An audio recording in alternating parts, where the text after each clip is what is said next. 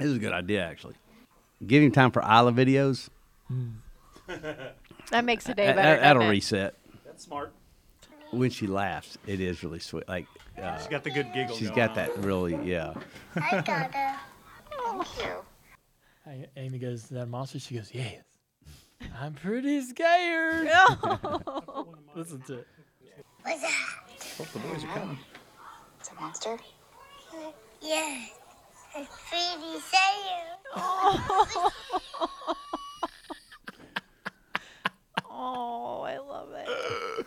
I'm pretty scared.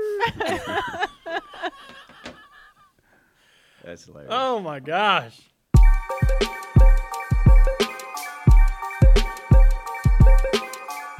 This is a production of Dirty Mo Media. Everybody, it's Dale Jr. Welcome back to another episode of the Dale Jr. Download. I got my co-host Mike Davis here with me. Leah's in the house. Matthew's in the house. We got Hall of Fame crew chief Chad Knaus coming on the show. We got an Ash Jr. and a whole lot more shredded beef Oh, no. jerky. not again. Shredded No. beef jerky's back. No. Shredded beef jerky. No. I got some for everybody. Let's get the show started. Let Dale Jr. down. Dale Jr. download.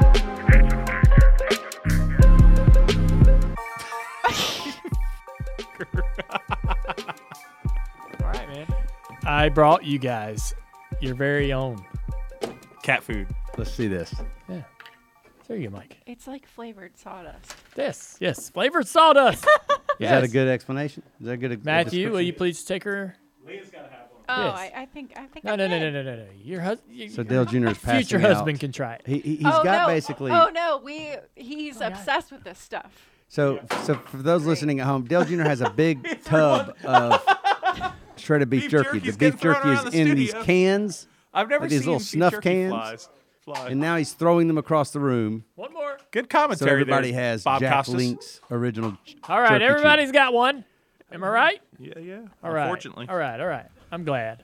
I still have like 25 left. Thanks, Dale. I hope this wasn't. you, our you guys are so Christmas. welcome. I'm so thankful. You guys are so welcome. Is that the tub that you have in your truck, or does that come from the house? This come from the house. Okay. I just wanted to share. Okay. so thoughtful. So kind. I can't Thank wait. you. Is it Shredded. unscrew? Uh, you got to stick. You got to take your Oh. razor sharp thumbnail Ew. and s- and and open it. Cut the paper. Shred it. Shred I the paper. swear that's sawdust. It looks like cat food sawdust. Oh my god, it smells awful. Look, Oh, it smells uh, like jerky. Hey, Dale, That's look me. at Dustin right now. Do that again. Is Dustin doing it? Dustin, I it's look- good, eh? No, no. Do what you just did. That's how you eat it. That's how you eat it.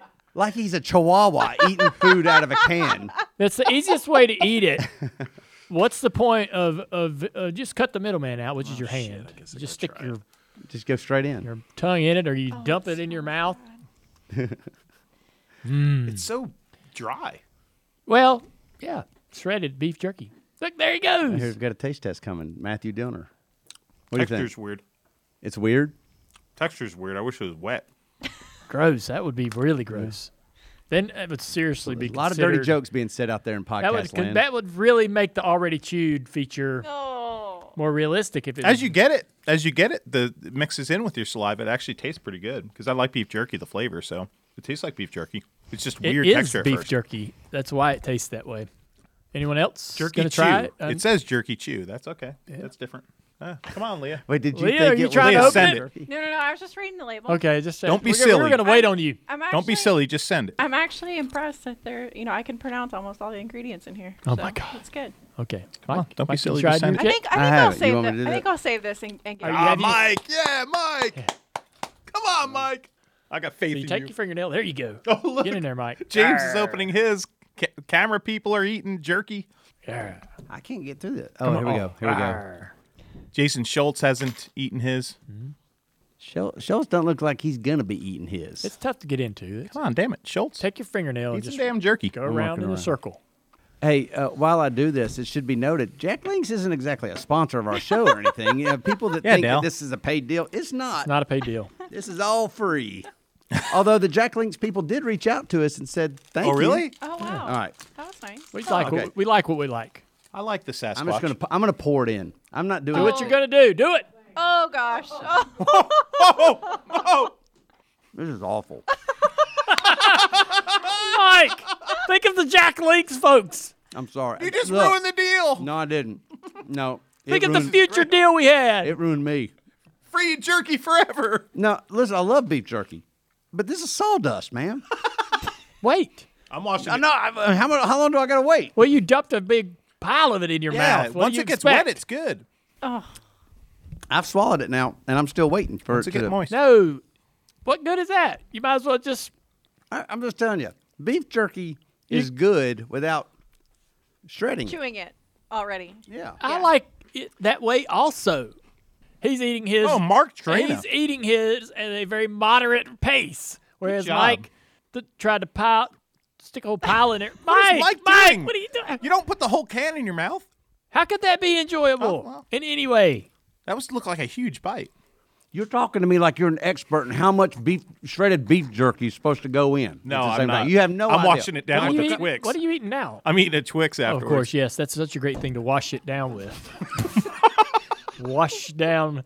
Well, that, that's what everyone washes everything down with. Twix. Twix bar. you know, ain't no chaser like a Twix chaser. Man. Well, the the second bite was better than the first. Maybe it was just my body going, "What the hell culture uh, uh, uh, consistency is this?" Yeah. It do, Okay. it doesn't. All right, all it right. didn't know. Very good. Um, wasn't sure about how you guys felt about us saying the word redneck. Doesn't bother me. Did that bother anybody? We're sitting here eating shredded beef jerky at a table, and you're worried about what people might say if Well, we say Ultimate redneck. segue. All right. So Will Will Cronkrite, all right, Will Cronkrite uh, has wrote a book, and it's called NASCAR Redneck. I was a NASCAR redneck. He says these are the recollections of the transformation of a Yankee farm boy to a Southern redneck in the golden era of NASCAR and beyond. The foreword in this uh, book is by Humpy Wheeler. Ooh. Uh, I have read some excerpts, I guess, uh, was what you'd call them. And um, Dad drove a car for Will in 1978. We have it right here on the table, right here. Yep. Um, actually, I think I would credit this particular car and Will for really giving Dad the opportunity to show what he could do. Run a, had a couple good runs, and he was able to run multiple events in 1978 with Will.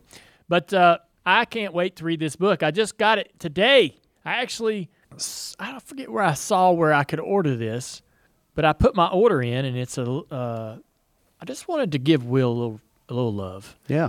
and a little signed postcard in here with him and my father Oh, that's cool. um, even right at the page 317, my first race with Dale Senior. Did I tell y'all about any of this? Didn't I read this? No. Hold on one second. Okay. It's a really cool spot in here that uh, I thought was pretty damn incredible. Will talks about uh, when they learned that they would be racing together, that Dad came over to his shop, okay, to to fit the seat. All right. It was uh so he's he's coming over uh, dad's coming over to Will's shop in 1978 to fit the seat in this car. Dad is getting the opportunity of his life to race this car at Charlotte. One of the best cars that he's one of the best cars by far that he's probably had a chance to drive in the Cup Series. Uh, so I'll just start here. It was a 45 minute. It was it was 55 miles from Dale's house to my shop, and he arrived in 45 minutes. He arrived. yeah. he arrived in an old blue pickup with a small boy sitting at his side. Oh, this is cool. When we got out of the truck, he went around to the passenger side door, rolled down the window, closed the door so that the boy could look out and watch what we were doing. I was expecting to have an have to add some padding to make the seat fit someone who was clearly smaller than the man who drove it before, Buddy Baker. And maybe relocate the seat somewhat by re-drilling some mounting holes or maybe add a bracket or two, something simple. Four hours of adjustments later, I'm not exactly smiling, as we had not only made all of the aforementioned modifications, we had made a new seat frame, assembly, and cut and lowered the floorboard in the car, which resulted in the seat being both lower and further back. My nice new race car had weld and grind marks all over the floor, and my stomach was sore from climbing in and out of the car. Once in a while, as I was struggling with something, I would look up and he would display that Cheshire cat grin and without speaking hand me a wrench or climb in the other window to help. Hmm. We both had worked up a sweat and had been at it for more than four hours, taking time off only to get a drink as Dale went to check on the small boy who had kept quiet but constant vi- who had kept a quiet but constant vigil on our progress. And while all the while he watched his nose was running and because he was continuously pressed up against the grass, there were a number of tracks running down the, the, the door glass. I do not recall him speaking, but he was always at the window when I looked over at him. Wow. That was me. Wow. That's Wow. Isn't that cool? That's, That's so awesome. cool. That is It's amazing. that he remembers that. Yeah, too, right? That that detail. Daddy took me uh, to, I guess Daddy probably had nowhere else to put me, so I had to probably go. But uh, I bet you don't remember that, do you? hell no, I was So four is- years old. What is so interesting is that when you get to be able to have this little glimpse into something you don't remember, but no man, idea. is that not a cool little depiction of you yeah. at four years old that you otherwise would never get? I'm just glad that I was I mind I minded. Right, right. You didn't know how that story was going to end up. You're a good boy. The, the next chapter could have been the part where the boy was unruly, and that was the end Yeah, of I Dale got- Earnhardt's career with him because he didn't want to have that kid come back around Daddy the shop. didn't shop. have to get the belt out. yeah, right. I felt sorry for that kid after that whooping he took. right? Yeah. All right. Let's get on uh get on with the show here. All right, you guys ready to bring in our guest Chad Knaus? yeah, how do you want us to do it? You Yeah. ready? Well, just we're gonna open the door and he's gonna come in. like we always do. Great idea. Let's not overthink this. Damn it. Jimmie Johnson through three and four. Make room. Richard Petty and Dale Earnhardt. There's another seven-time champ.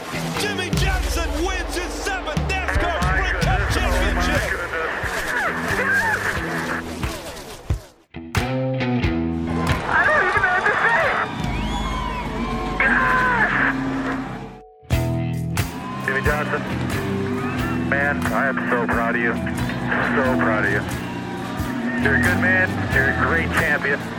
Now you're a seven-time champion, brother. Hey, Hey man, come on in. Good to see everybody. this is like a, you know where we have to have our masks off. It's like uh, we don't even want to leave these chairs. Right. the we weren't even going to do a show this year, but this is the part where you can take your mask off. So we said, "Heck, let's just do the show. Let's, just do this keep doing 24 this thing." 24 7. All right, Yeah. so um, Chad Knaus, uh, it's awesome to have you in the room. Man, glad to be here. I really am. How how did this uh, happen? Like you're the Chad Knaus from ten years ago would have never came on my show because it's a it's a Tuesday and there's work to be done. Well, it's a little different time, right? Is that true? First of all, Chad, Chad from ten years ago would not have come on the Dale download on a He'd have Tuesday. said I ain't got time for that. well, I would have. I would have said maybe after work, but you know, Unless no, maybe if you middle the day, maybe no if you'd won the past Sunday, you might, Might have have been done a that. enough I'd have done mood. that. Yeah, it wasn't a personal thing, Mike. I can tell you that. No, it was just, uh, man, we were working. We're working. There's stuff to do, you know, and uh, w- there still is stuff to do. And I don't want to downplay, you know, this, uh, Sure. how how serious we still are, you know, with Yeah. the 24, Right. with one more race, Yeah, you know, one but more race. right, one more race. But um, man, I felt like it was a good opportunity, and honestly, you know, the reason why I haven't done this before is because I was never asked. Oh my god! Oh, yeah, see, he that- turned it around. He turned it back on you. I think that. He does that's that. on you. Yeah. Yeah. Wow. So, so Chad, man, you have a really awesome history uh, with your family and how you came up through the sport. And I mean, most people, I'm gonna probably, I won't give them a lot of credit. I'm gonna assume that they know you as Jimmie's crew chief and the seven-time champion, Yeah. be- one of the best crew chiefs. Let's just go ahead and say it. Uh, one of the best that's ever done it. But there's a lot more there, right? There's, and that's kind of what this show's all about. So, talk to me about what's your first memory of seeing a car racing? uh, what What's the first time you remember going? Oh man, that's neat. Or Yeah. has it always been? Were you born into it? I was Dale, and and you know, um, not someone like you. Honestly, my father, um, like you may or may not know this, but my father drove late models and race cars up in the Midwest, and he was driving before I was born. So you know, late '60s, and I was born in '71, and you know, I got really cool pictures of him with you know old you know steel-bodied cars with you know the roll cage and the doors ripped off of it, and he's out at a dirt track at Freeport Illinois Speedway, you know, racing it up. And he was a guy, man. He was racing up there, and he was doing pretty good, racing with um, you know, guys like man, Dick Trickle, Tom Reffner, Joe Shear, you know, Larry Detjens, you know, I mean, just Junior Hanleys, and all those cats up there. I mean, cool dudes, right? And I can remember going to the racetrack with my dad, and my, my grandparents had a an old Monte Carlo, and uh, I would hop in the back when I was young because I would spend the summers with my father. My father and my mother were, were divorced, and uh, man, I would just trek along in the back of the Monte Carlo and go to follow my dad to the racetracks. One of my neatest experiences, I do, uh, memories I do, I just popped into my head. I can remember laying on my dad's creeper on his, bu- uh, he was on his back, and I was laying on his belly looking up, and he gave me a, a spray can, a rattle can of paint, and he had just welded a bar on there. He said, "All right, go ahead and paint that."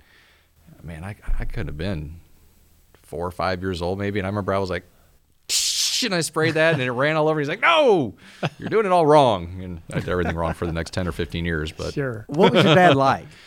Oh man, my dad, And, and we- we're starting from a point of knowing you. yeah. So, if any type of comparisons, like uh, from you to him, like, help us understand who he was. My dad, my dad was a great race car driver, man. He was really good, and you know his personality is very, very quiet kind of guy. Um, I'm much more outgoing than what he was for sure. Um, more of a reserved, very focused, very, very detail oriented guy when it comes, especially to his race cars. Very- So much so, and uh, he was really looked up upon uh, in in the Midwest um, in his heyday. Really good dude when it comes to that standpoint. And our relationship really wasn't, you know, the ideal father son relationship. In which way? Well, I really started working on his cars at a young age and and being a pretty significant part of the team.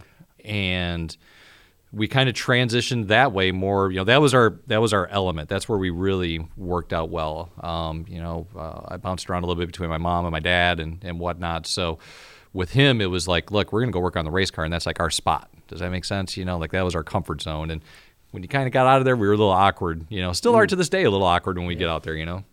So, what was your? Um, did you did you drive? A little bit, not much. I wasn't very good. Talk about that. Wasn't very good. I want to know what what what was your first race?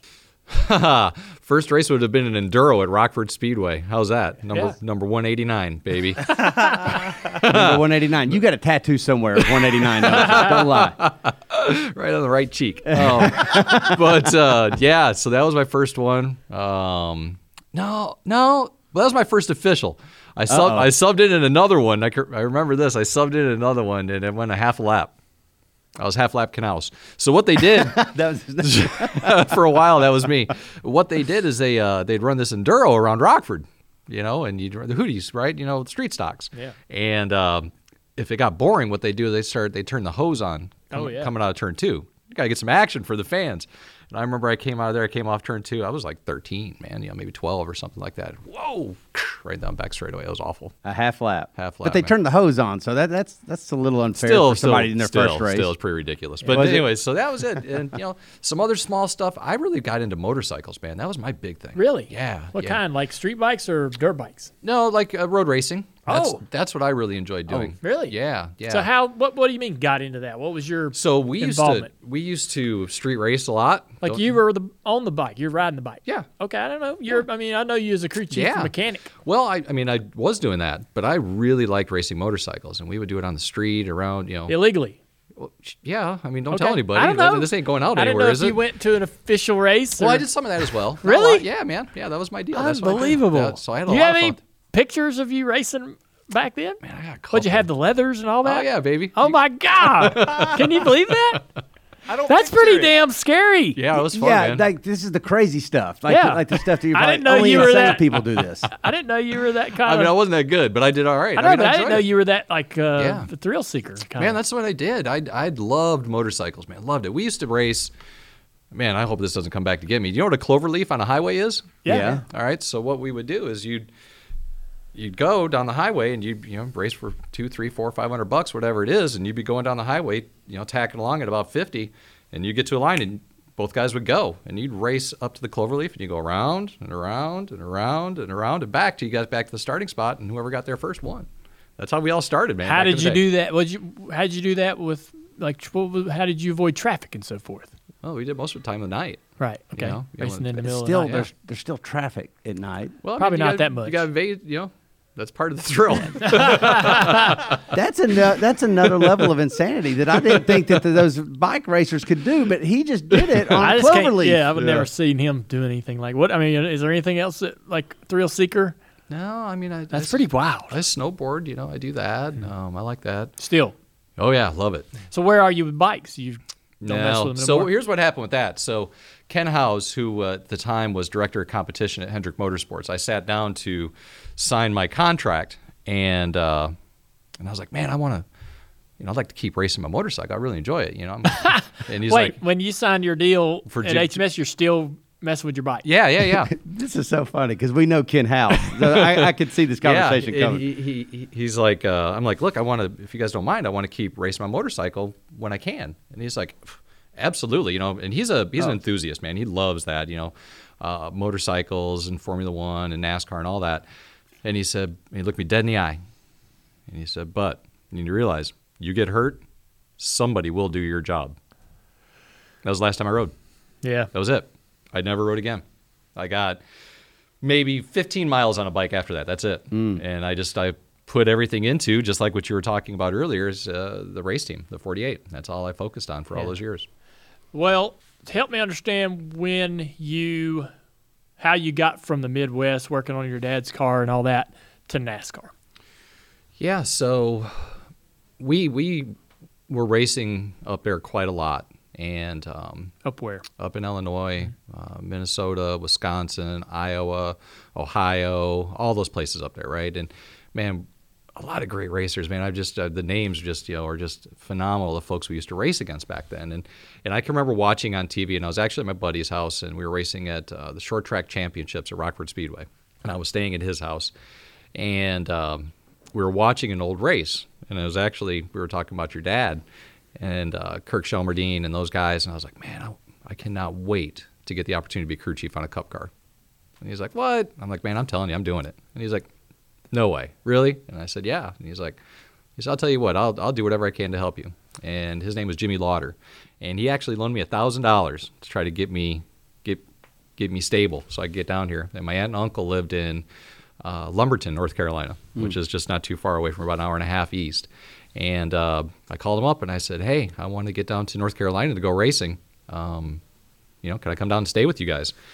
And they said, yeah. So they came up um, shortly after I graduated high school, only a few days, and uh, I packed up everything I had in a, a little U-Haul trailer. And we put it behind their Ford Taurus wagon and drove it down. It was a motorcycle, um, of course it was. a black and white TV, and a basket of clothing. That's really all I had, and a little small U-Haul, like that eight-foot-long U-Haul. Like everything I owned was in that. I lived with them, and I tried to get on uh, with a Cup team. And, uh, and how did you go about doing that? well, so like I had mentioned, we raced with a lot of cool folks. Um, Alan Kulwicki, Mark Martin, um, Rusty Wallace, a lot of those guys. And Mark was fantastic through this period of my life because I was doing, I, I just needed people. Like I didn't know who to talk to. Um, I knew some guys that worked at, owned a, a, a trucking company. I, I can't remember Barrett's or Barnett's or somebody like that at that point. I knew that guy, so I was trying to use him to get some influence on a race team. But I would call Mark weekly after on a Monday and be like, hey, you know, anything open over there yet? You know, you got any opportunities? Um, so we were chatting, and he was passing me along to different folks. Um, Alan Kulwicki. At that point, I actually um, had an opportunity to go to work with him, and uh, it was great. It was going awesome. I was like, man, this is my Alan? shot with Alan. But what happened was he lost Xerox that same year. And So when you uh, wait, wait, wait. So when you go over to work at um, at Alan's, well, but I didn't. you said you you never made it. To? Never made it. He lost a sponsor, and he called me up. He was like, "Look, I don't know if I'm going to have a deal next year, so I got I don't have anything for you." So so that was pretty painful. So I lost that shot, and uh, went on and on and on, and I kept on sending. this one's funny. So Larry was at King Racing, uh, Larry McReynolds. Um, I had sent him a letter and a resume and all that. Uh, wrote me back, which I still have the letter. Said, uh, "Sorry, sorry, young man, you don't you're not qualified to come to work for us." Did the same thing with Hammond when he was at Sabco. And he said, "No, no, we don't need you. You're not not qualified enough." And I got both those letters still. But at least they replied. They did. They were the only two that really replied. What yeah. were you wanting to do? Man, I Any, just- I mean, uh, probably anything, anything, but anything. like you had to have like expertise. You had to have like this is where I'd love to get.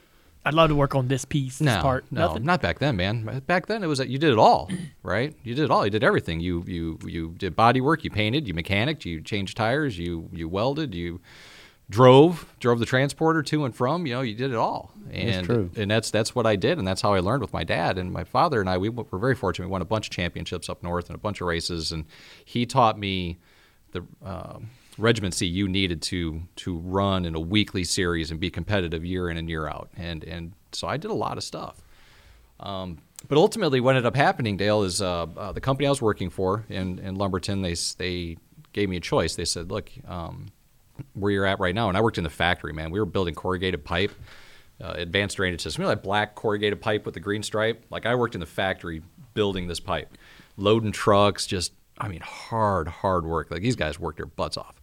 And I didn't want to do that. So um, they said, look, we'll give you an opportunity. You can go to Ohio and be an engineer, or you can go to Georgia and learn how to be a plant manager, and we'll we'll take you through the system. And man, you can be a plant manager by the time you're 20, 23 years old. And for a guy from Rockford who doesn't have a lot of money, never had a lot of money, being a plant manager sounded like a pretty cool deal. But I'm like, I just don't know if I want to do that. So I took the engineering role and moved up to Ohio, oh. Cleveland, and I did that for about six months.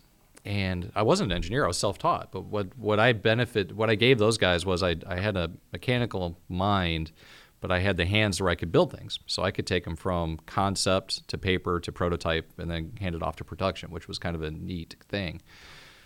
So that worked for a while, and I was there for about six, eight months. And look, I'll be honest, man, they kept on. The engineering department was growing and growing and growing, and all these folks that were coming in, they didn't draw like I did. I mean, I drew with a pencil and a piece of paper, and they were all drawing on computers. And I was like, this isn't going to be good for me. And honestly, I didn't really like like it, so I moved back to Illinois. Um, And, and do, do you think your race, your your career pursuit of racing and NASCAR is over at this point, or are you just saying this is just a pit stop? I'm going to get back. I, I, I was thinking at that point when I took that job that man maybe maybe the racing thing isn't what I want, but I knew I didn't Mm. want to work in a factory. I didn't want to go back to Illinois and work in a you know Bowman Bolts or Rockford Screw Products. So or, you're going you through a process of elimination. yeah, trying to figure less. out what I'm going to do.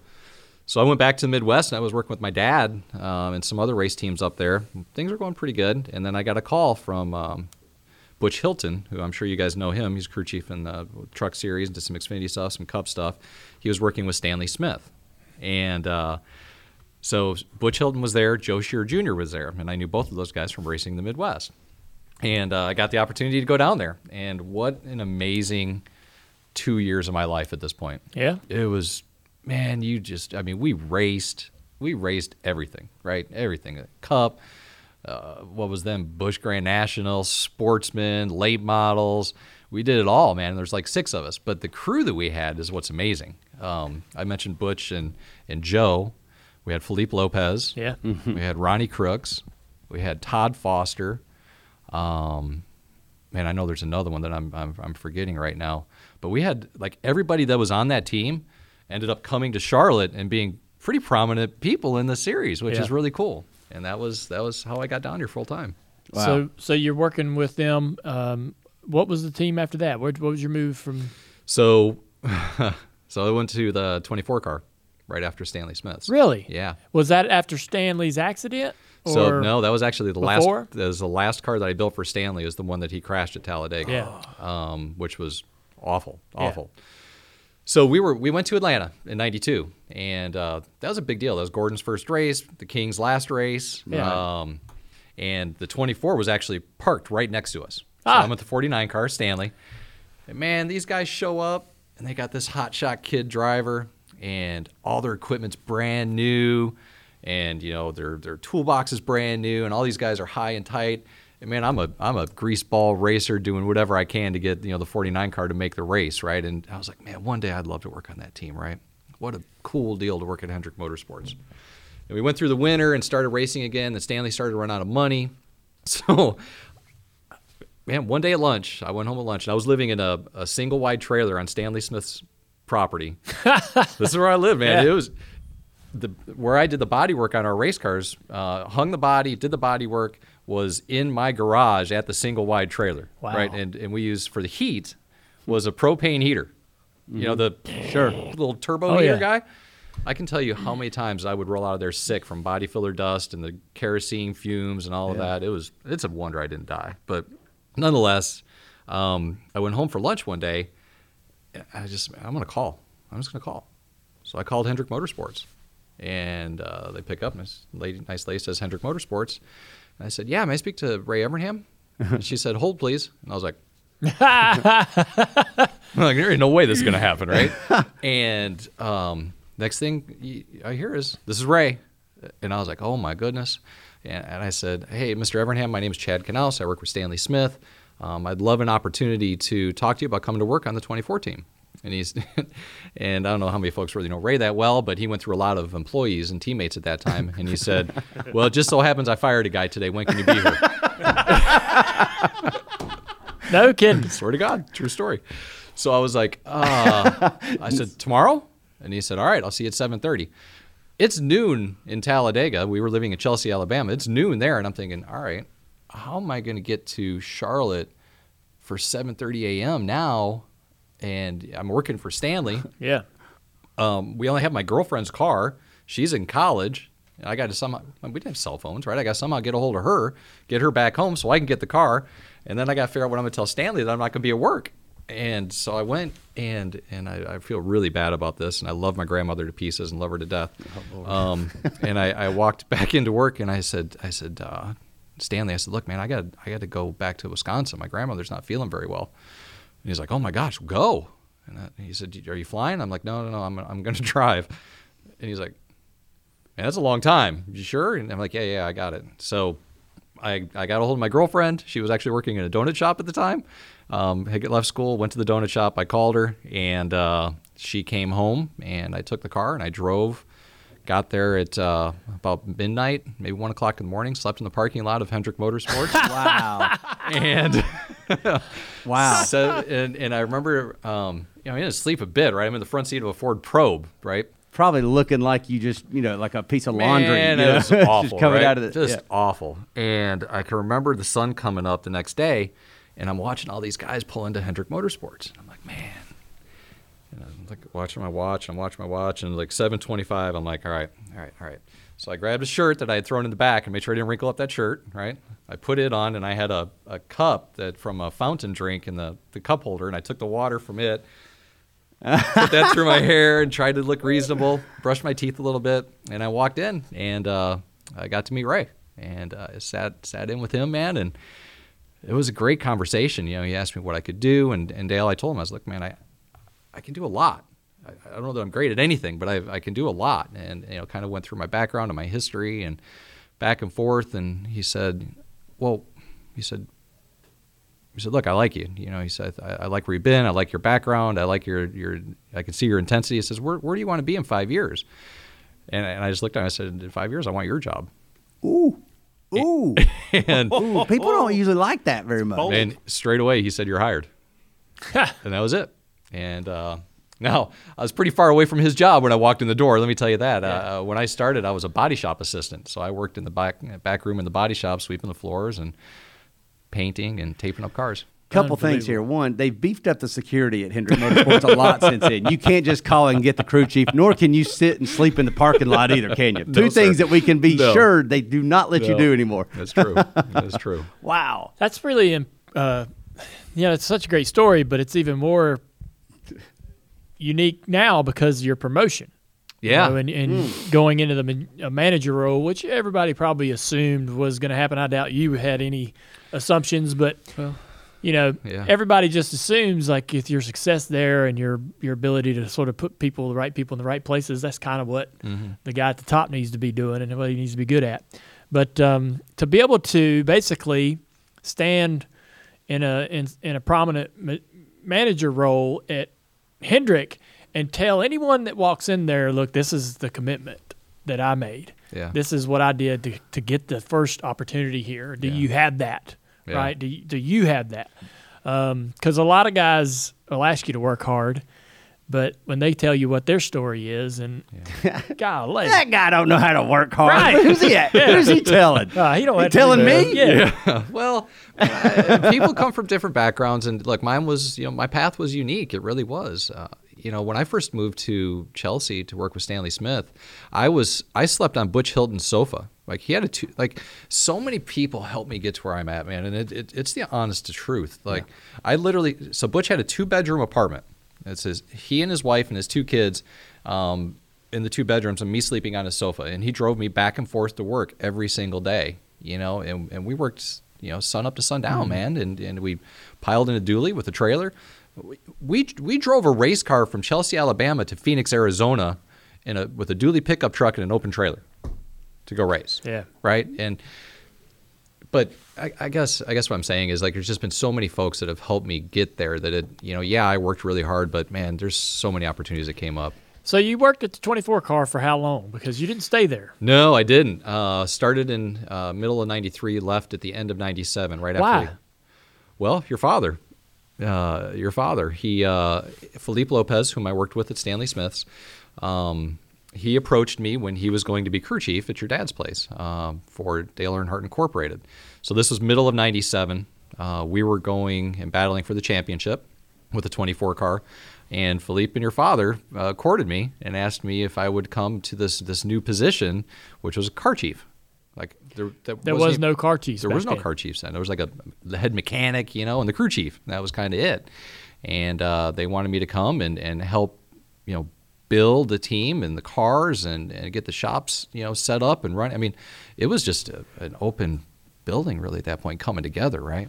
But what were you by the time you were getting hired to go to DEI? What were you for the 2014? Sure, yeah. Uh, so I started changing tires in '94. Okay. Um, got out of the body shop. Yeah, '94. That's a long time ago, bro. Yeah, I just laughing thinking about you changing tires. I was, I was actually. Was it- I mean, as good as the guys are now, and as hard as he is on as a crew chief on the pit guys, and uh, just seeing him, trying to imagine him running around there. Could you do it? Like, have, I have bet you? I could. When's the last time you've changed tires at the pit stop practice in front of the guys? oh, years, man. It's right. been years. Could you bust one out tomorrow? Like, Well, this, this is like show up just with your knee pads on and just be like, "Hey, I'm gonna get in on one of these. I'm gonna get in one of these. I'm gonna do to one of prove a these. point. I'm gonna get on this third four tire stop. Yeah, take a break. I give it a go. I give it a go. That's why I tell my guys now. I said, look, I can get down there and change that tire.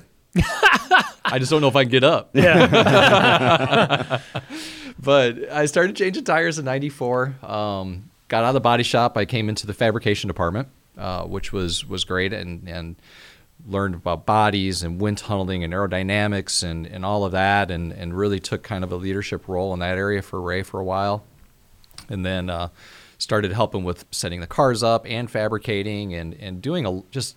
So you're climbing. I mean, you're climbing through as far as responsibilities. yeah, uh, you know, I was very fortunate. Um, I worked really hard. I had great, again, I had great folks that helped me. You know, Brian Whitesell, Ed Guzzo, Ray. They gave me opportunities. I, sh- I should say this.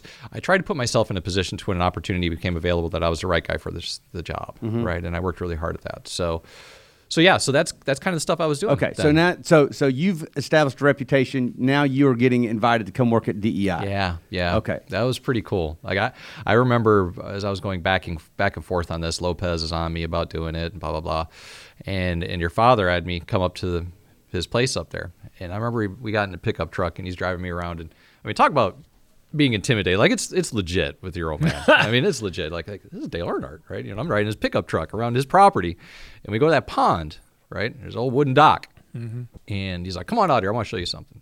I'm like, "All right," you know. He'd already shown me where all the buildings were and all that stuff, right? We just we're just talking at this point, and we walk out there, and he go out, he goes out and he starts jumping up and down with his cowboy boots on this dock, and like you can see the water starting to move. And I'm like, "What in the world is this?" And then he goes over and he gets this big container, and he gets a scooper in this drum, and just flings it out into the water. And you would have thought it was piranha Yeah. in that water, man. Am I right? Like, Yes. it, it was They just come jumping out of the water all of a sudden, or what? the the so dad would feed these catfish. He uh-huh. had this pond stocked with catfish, thousands of them. Yeah. Man, Half albino, craziest right? thing you ever seen. So there's dark blue or whatever, green, gray, but he had albino. Remember, right? Am I Yes, right? yes. So he would take this big shovel of dog food and sling it and spur and evenly, perfectly, like It was like a sprinkler. yes, and the surface of dog food, a dog the- food sprinkler. Yeah, the surface, fish. the surface of the water just started just going just like a like exactly like a hot tub when you turn on Yeah. the blowers. That's exactly what it looked like all the way across the lake, and that was the catfish getting Yeah. that just after it, getting after it. after it. Craziest thing I ever Yeah. saw. He loved doing Craziest that. thing. Oh, he he- loves showing that to people. Did he? okay, so I wasn't the first. No. no, I thought it was special. well, you were. I mean, if you got to see it, he thought a lot of you, but he loved that He loved that Man. visual. albino catfish is something part of the Dale Earnhardt legacy that I think needs to be more prominent.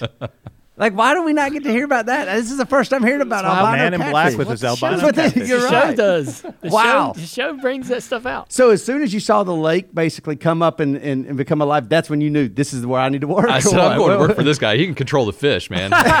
so, um, yeah. So, uh, so yeah. So I, I, I shortly thereafterwards, I went into um, work and I told Ray, I said, look, I've got this opportunity at Dale Earnhardt Incorporated. They want me to come up and, and be in this car chief role. Um, I think it's Did he go car chief? What the hell? basically. right. He said, what is that? Made up a role. They just they just they, They just made that bill of up goods, just to get you out of here. He's That's gonna be the basic- car chief. and and and the thing that was the reason was I just explained to him. I said, "Look, I want to be a crew chief by the time I'm 30. I really I want to be a crew chief by the time I'm 30. And the depth at Hendrick Motorsports is just too high.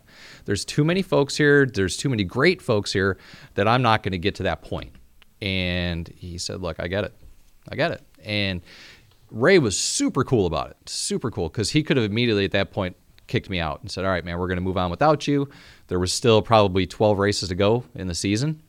And we made a commitment that look, we're going to go down and we're going to finish this thing. We're going to win this championship, and then we're going to shake hands and part ways. And we did. we were very fortunate. We got to get out and, and win our second championship with the 24 car. Um, you know, the, the thing was probably the coolest for me, obviously, other than Ray's uh, willingness to keep me on board there, was was Mr. Hendrick. And within a, a couple weeks of the end of the season, uh, Mr. H comes in and he's having a, a chat with Ray. And uh, they walk back out of the shop, and Ray's walking Rick out. And they walk past me, and Ray grabbed me and he said, "Hey, Rick, just so you know, Chad's leaving us at the end of the year." And Ray said, uh, "Rick said, yeah, yeah, I heard that." Rick grabs me and says, "Why don't you come outside and chat with me for a minute?"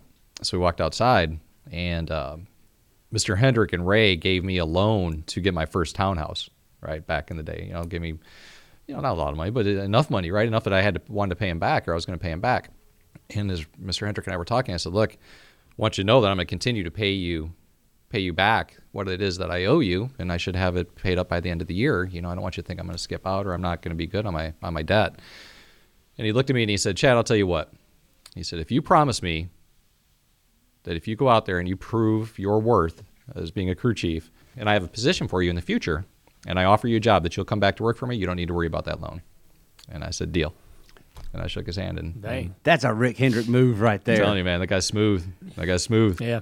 He was already planning your next move. Yeah. For you, man. That's pretty impressive. Yeah, I was pretty pretty lucky on that one, man. So you go and uh, I remember seeing you walking around in the shop. Oh, is that Uh, right? Yeah.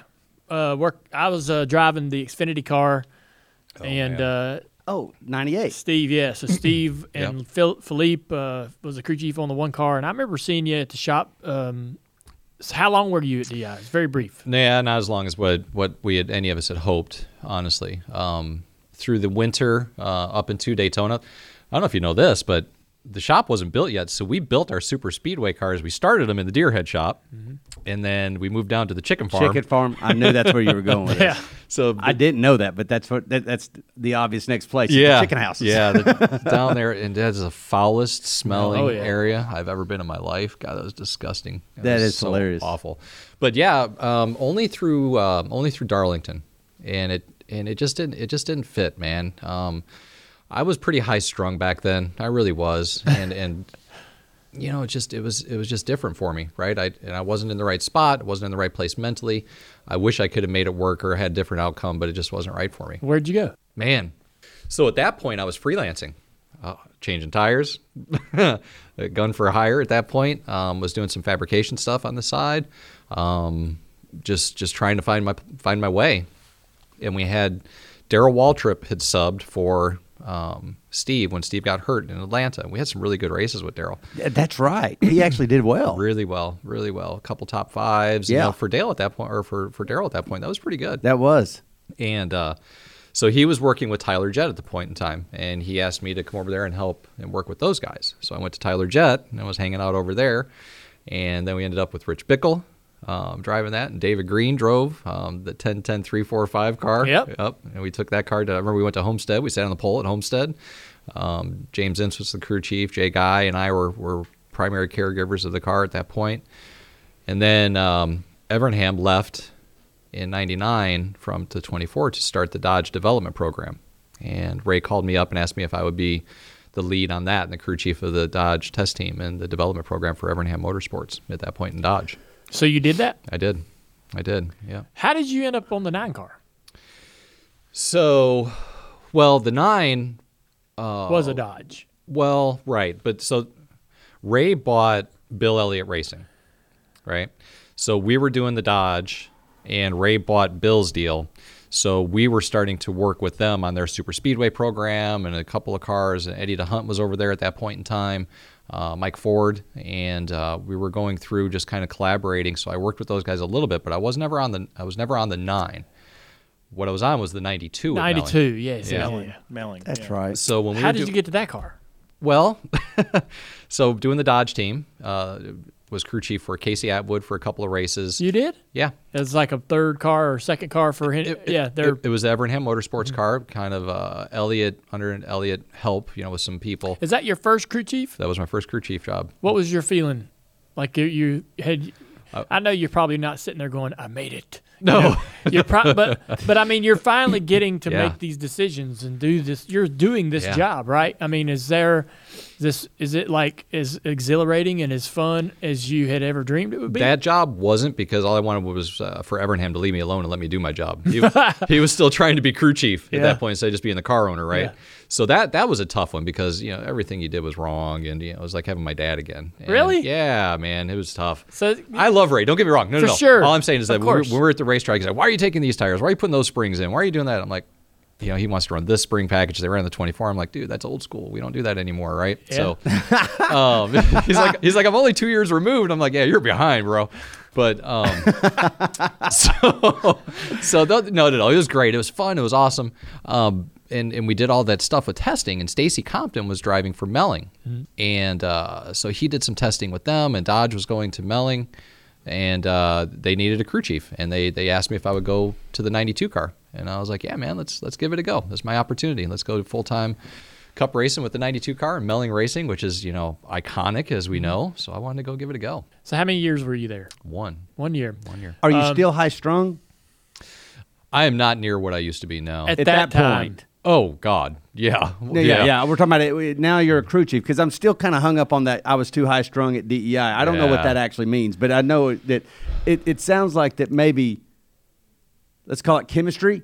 Let's call it you know what you know I seeing eye to eye, and you Yeah. seem forgive me if I say very opinionated and direct in your way is is how it's going to be. Maybe even. You don't have to have the title as crew chief for you to No, I know a right rub- way and a wrong way. Yeah, I rub people the- the wrong way a lot. Be, a lot because that's the way that I felt things should be done a certain way, no matter what position I was in, and other folks maybe just didn't see it that way. So I guess my point is, is if if that's how it was at DEI, Yeah. did you try to adapt, or or did you try to change your ways, or were you just trying to land into situations that would finally give you the freedom to do it your way? More of what you're saying, yeah. That's why working with Ray I think helps because Ray is very direct, much like myself.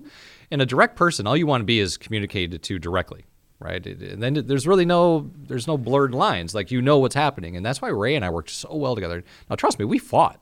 Like we we we bickered and fought all the That's time. That's what direct people do. Yeah, but we man, we had some success, right? And uh, being with Ray was a comfort zone for me because I knew his mentality was very much like mine, and that's why going to work with him again was was a good a good deal. This was before the MBS surveys, by the way. I- I- How do you know about MBS? Because you We let me do tell you something, Yeah, Chad. we have it here. what's that? We're sort of as a satellite, sort of Hendrick. Yes, we're a organization. Hendrick you guys satellite did it team. here. Oh, yeah. Chad, Yeah. Chad, I want to tell you, and this is all part of this story. I don't want this to be a divergent because this is fascinating, but I want you guys Let to me know, show you people something real listening. quick. Look at this. Chad Knaus, Awesome. there in this world is this uh, program called Management by Strengths (MBS), and what it basically is, I'm going to try to minimize it to ba- you know uh, to, to a very simple explanation. It you take a survey. And it's a personality. No, no. I'm getting to this point. We Chad's used to showing us give a him picture. hell because look at his line. No, no, I've seen. so it basically He's breaks you down into four categories. One is direct, which is a red, Yep. and then there's like a green, which is an extrovert. Yep. And yellow is structured, and blue is paced, I believe. And so we were introduced as a company to this program. And I say all that to say this: Chad Knaus is an example that they use in the presentation. To all the 150 employees. They go, you know, this is what you could be, and nothing's wrong. This is management by strength. This is showing your tr- strengths. Now that being said, let's show you what Chad Knaus is. and they throw up this flaming red. I'm talking the paper's on fire. It's so red. There is not a shade that the hue in itself was unprecedented. And then the line. Usually people have, can be a combination of a couple colors. Like I'm green, but I got a good bit of yellow in me. This fella is red. His second color's red. His third and fourth color's red. And that line did something that I didn't even think lines do, which is all to say that there's no more direct personality than Chad Knaus, and it was proven in that, and and so much so that they use that as an example. Now, knowing that Yeah. that you are one of a kind, this is what you're taking to Stacy Compton's team Yeah. because you are what you are your whole life, Yeah. right? I mean, this Yeah. has had to been what you are, um, and now we know who you are as a person. Now, how did that work out? It worked pretty well. Uh, I, you know, for my first time, um, we went to we went to Daytona, and uh, with the Dodge for the first time, we unloaded down there as a, as a manufacturer, and we qualified on the front row. Um, we were beat. We we were we qualified second, and Elliott qualified first in the nine, which really just torqued my torqued me up. Ray's big time. car. Yeah, race car beat me. That pissed me off, man. I was so mad. But then we went to Talladega and we qualified on the pole at both Talladega races. Uh, qualified third at the second Daytona race. Uh, we qualified up front at a lot of racetracks. We didn't race exceptionally well. We had some good races, not a lot, but we. I Well- felt I felt like that the qualifying and the the super speedway stuff is things I could control maybe a little bit more. So I really focused on that, and I think that's what what helped me get noticed. What were some of the things holding y'all back? Uh, money, man. We Yeah. didn't have any money. You know, Mark Melling, I love him to pieces. Still see him occasionally. Um, he, he he was just taking over his deal for his dad, and you know the the racing thing was getting more and more expensive, and you know Melling pumps up there and all the stuff that they had going on. I mean, that's just a big taxing thing. Yeah. You know, they just didn't have that kind of money. So if you take that test now, are you still that same red, same line? You It's- can't be. It's a good question. It's interesting that you that Mike brings this up. So um, we first took that test in 1996, and um, the guy comes around. He's talking to us about the the structure of the lines and what they mean, and he's going around the table and he's talking about all these folks, and we're like, yeah, man, he, he nailed him. And that's all that guy does is talk. He's definitely. You know, an extrovert. Man, this guy definitely he's structured. All he's got is paperwork all the time, making sure he's got all his stuff. You know, and he's going through it. And he gets to me and he sees my little line on my, my tent and he's like, now Chad, for instance, look at him. Like he's a guy that likes to spend a nice day out on the lake fishing, and everybody there's like, wrong, wrong, wrong. And he said, ah, ah, ah, let me finish. Nice day on the lake fishing in a speedboat with a hand grenade. And they're like, yep, that's him. And that's that's the absolute truth. And uh, so when I went back in 2002, when I went uh, back to HMS, I took the test again because I was curious. I mean, we're talking, you know, six years later, a bunch of life experience changes, and it came back identical, identical, and it's amazing. Like if you are true, if you are true with it, Yeah, if you it, tell- it take comes the back the same. honestly. But now you can adjust, right? You know, I've, Sure. I've learned to temper my my mannerisms some, and um, well, you're a parent now. I am man. I mean, like if there's any if there's any explanation in may in, in retaking a test and, and it be different, it's going through the experience of having kids, right? Well, I, yeah, maybe. I, I still think I'm the same because I, I have I manage my emotions now. How? Well- How'd you do that? So I've got this amazing boss. Um, his name is Rick Hendrick, and But he, he's always been your boss. yeah, he has, and he has been such a great coach for me. Yeah. Um, he's he's taught me how to manage my emotions in different situations, when to and when not to. Right. Um, he's he's helped me understand where where I've I've, I've lacked in, in some leadership skills, and, and I've worked really hard on that. So I've just it's it's a, a project of mine to try to make sure that I'm doing the things right. Can you admit where you might have lacked in leadership skills? Besides my speedboat. and well, I wouldn't even grenade? know what that would be. Uh, but I a guy like you that's like, you know, look, going back to being one of the best, you're I think you're the best crew chief. I mean, there's a couple guys in that conversation, but what were you lacking?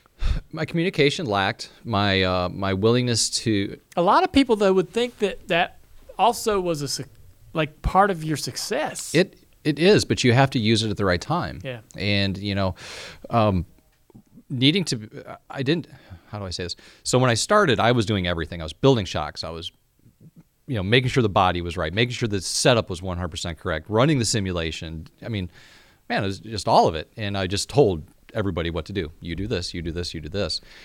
And man, I'm not that smart. I came to realize pretty damn quick, right? Um, I had to have a lot of smart folks around me. And once I started to see that, and Mr. Hendricks showed me how to work with those folks better and give people some rope and guidance as opposed to telling them what to do and allowing them to um, be a bigger part of the team, that's when we really started to be successful. And it, it took a little bit to get there because I was having a lot of success working kind of solo as, as and giving the direction as opposed to letting people bring direction to me and then making Yeah. the decision.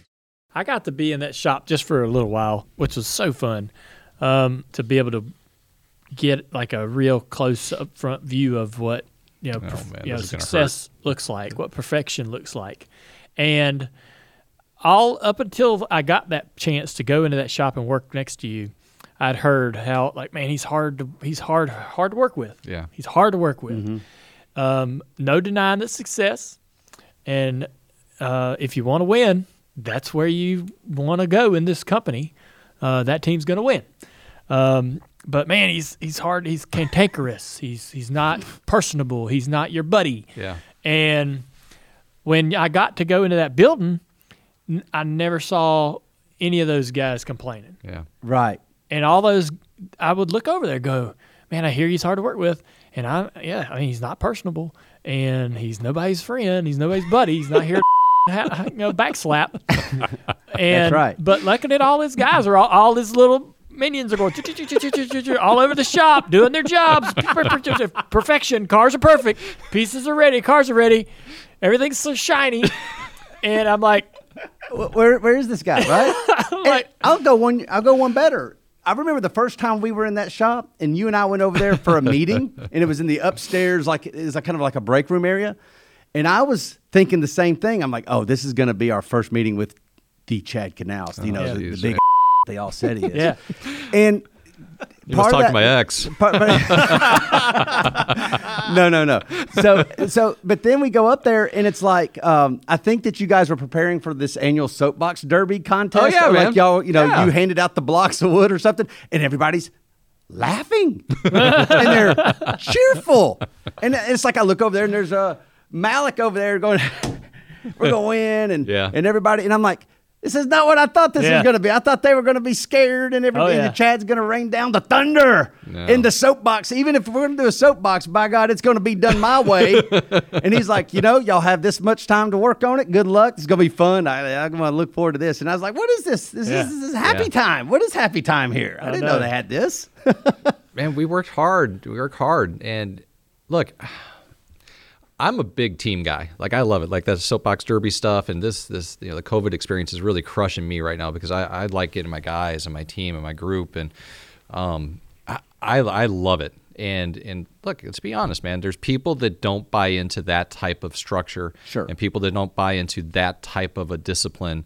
Um, and those are the ones that paint the picture because those are the ones that squeak the most, right? So the people that left or didn't like working for me that left, either left on their own accord or we had to to get rid of, they're the ones that that complained about the way that I, I conducted business and called me a right? I mean that's just the truth, right?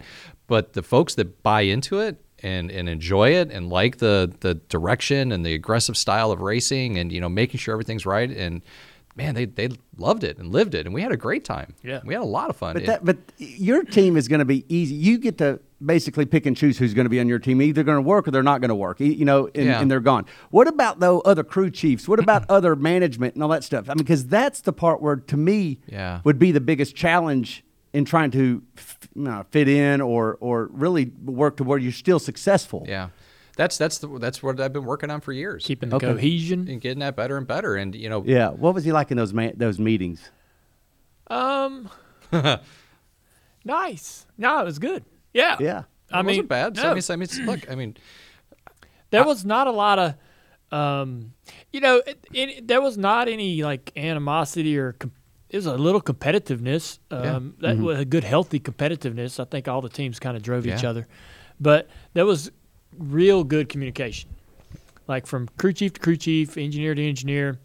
Um, yeah, It's way better now. Yeah, it's it's Is it amazing. even better. Oh my gosh, Yeah. it's it's nuts right now. The, the, the way that the that Hendrick Motorsports is working right now, I, I'm so happy that I'm coming in to take on this position at this time because we are just blossoming into what I think we're going to be in the next decade. And you know, it, it was it was different than we, you know. I remember when you came in, I was like, man, I, don't, I I just I don't know what's going to happen, right? I didn't know you that well, Yeah. right? You know, we just crossed paths a few times and whatnot, and you know, you were always kind of with your your crew and your guys, you know, the Yuris and, and your group and you and, and and all those guys over there, and I was like, man, I don't know what this is going to happen when he comes over here because it's a little different. Yeah. Oh yeah. And Huge change. Wait, and are you huge- talking about when he went to Hendrick Motorsports or when he went to the shop? when he went into our shop, when, when he- they made the switch to the shop. right shop. when he came over with with Letarte and in Okay. our shop, and I was like, I just don't know what's going to happen. And man, I'll tell you what, I enjoyed it from the word go. Like completely different person than what I thought when you showed up. Like you're you, you joke and you laugh and you have a good time. Well, what did you think he was? I didn't know. I'd never never experienced it. well, you must have assumed something if you were surprised. Well, you assumed no, I I just didn't. He Focus. I Let- ne- help ne- you. I never saw his his wit, right? Like uh, the way he's just like. I mean, you're you're pretty snappy, man. Like it's pretty cool, right? You know, when you're sitting in Yeah. an environment. I mean, he's pretty damn quick. And we we I remember we had an event at your um at your your cowboy town, and that's the first town. time you and I really sat down and we sat on sat on your porch there having a beer one night and all the guys were there, and, and you're sitting, you're sitting in rockers, and we just started chatting it up, and I'm like, this dude's pretty cool. Like he's a cool dude, and and from that point on, I just got mad respect for you. 'cause I Oh, was like, man, thanks. he's legit. Could y'all have worked together? No way. I don't think so. Could y'all have I- been the that's next a good driver crew chief combo that's going to? I I'm I'm. s- I mean, maybe now, but but I'm not as good a crew chief now as what I was then. So. Oh, so you're pinning that on you though? What, what, Yeah, what- no, it'd be you're- me. you're It wouldn't be saying- him. You said it wouldn't be because of him, no, it'd be me. Yeah. My but you um, said no right away too.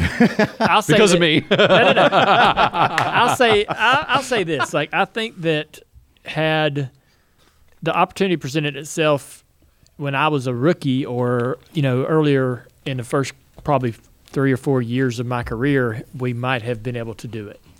Um, oh, okay. and I might have been able because I would have needed to have made a bunch of pers- you know personal choices, right, lifestyle choices that would have been able to Yeah, because he would have not put up with that I was doing, Right. I But- was really regimented, man. right. No, I know that, and I, I don't disagree with you at all. But like once you got to Hendrick, though, My you changed. You had Yeah, to. I You did. did, You but did. I did, but he he already had the greatest one of the greatest drivers. Sure. No. you know. Yeah. Yeah. I mean, you're not gonna. You're not gonna I'm not saying that, he's right. gonna swap with Jimmie and me, but when you've had that, How Right. do you how do you do anything else? Yeah, You it was. It would have been different. His where how he was living wasn't where I was. Yeah. at that point. Yeah. No, I wanted to be. Don't get me wrong, Yeah. man. It looked like a lot of fun, but uh, man, I, I was just, just my mental space was just in a different spot. Like J- J- the the Jimmie and Chad time right there was just, man, it was just the timing was just like on point. Yeah. it just You guys were just. it just happened, man. Like it, that just doesn't happen. We were so fortunate that that Mr. H spotted that and got us together and, and gave us the freedom to do what we needed to do. And Jimmie, bless bless that man. I love him so much. Um, him allowing me to to do what I needed to do to grow and learn and, and become the guy that I needed to be was just awesome. You know, his tolerance for me was really high. That's Dollars. interesting. You know it's interesting? You know, like when we had Rodney Childers here, and you know, I asked him the question. Wait, how, Rodney's been on here? yeah, Oh, before you. I thought I was the first crew chief. no, he, you know what? Dale Earnhardt took Rodney to Don't the take catfish it pond personal. too. No. Rodney couldn't couldn't wait to tell us about those albino catfish. Dale Earnhardt sent about 12, uh, 12 or thirteen of them home with him too. Did he do that for you? No. no, no, yeah. Man. No, I'm. But we asked Rodney, like, you know, how do you make it work with Harvick? Because Harvick had obviously developed a reputation of being, you know, quite vo- vocal on radios and whatnot. Yeah. And it became clear in his answer that Rodney did all the compromising, right? I mean, like Rodney's like, well, this is how Harvick is, and so the only way it's going to work is if I let him. Now, it may not have been too hard for Rodney because he doesn't come come across as very, you know, vocal and everything, but he's going to let uh, Harvick speak his mind. How much compromising did you do after you and you and Jimmie had that well documented, uh, you know, meeting with Mr. H? Oh, the milk and cookies. the meeting. milk and cookies Yeah. meeting where you guys were arguing. But how much did you have to go compromise in areas to make that work? Because you got to a point that you guys couldn't lose. Yeah, um, a lot a lot. And but my compromise wasn't really with Jimmie. Oh, No, no, not really. No, if anything, it probably got even just the same or even more, um, more asking of Jimmie uh, at that point because what what in my opinion, oh, how do I say this? At that point, I needed to give the team some freedom, kind of like I was speaking about earlier. And when I did that, the performance really started to escalate even more. And not, we didn't necessarily win more races, or you know, but our performance man was there. Like if we didn't win, we were there, and if we if we had a bad race, we came back. And you know, if we had a a battery failure, failure, we changed the battery, and we came back and we won. You know, like that's that's where this really started to come. So the the the ask of Jimmie was even higher at that point. It's like, look, man, we've got we've got this ability. You got to come with your A game every time, and you've got to give a little bit more. But man, he could do it. Sorry, Is that important? no, no. If it is, you can take it. Yeah. We'll listen. No, Take it's you need to. if it was my wife, that'd been funny. Um, no, it's a conference room at, at work. Um, so That's good. Maybe that is important. Yeah, it feels like it could be. Jimmie was phenomenal about being in a race car and me being able to push him to go faster, and he could do it. Now, look, you know, he'd say, well, because the car's capable of it, right? You know, because at different times, you know, he'd say, well, I can't do it now because the car's not capable or what have you. But I, man, I'm just telling you, like, I could ask that guy, and he could do it.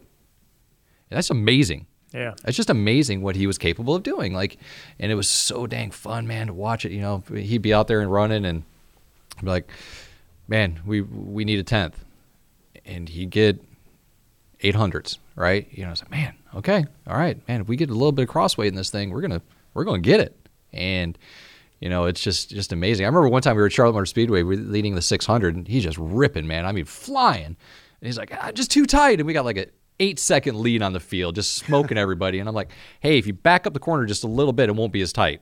You don't need to go that fast. Like we're like a tenth and a half faster than everybody on the racetrack. He backed up the corner and like we started going two and a half tenths faster than everybody. I'm like, Jesus, man, this is amazing, right? And, and to live through that as a race car driver and a crew chief, man, I got goosebumps right now thinking about it. Yeah. It was just an amazing time. It was so cool. One of the things that I think a lot of people uh, associate with you is creativity. Ah, Um, Is that yeah. right? Oh yeah. you think so? Oh yeah. Explain.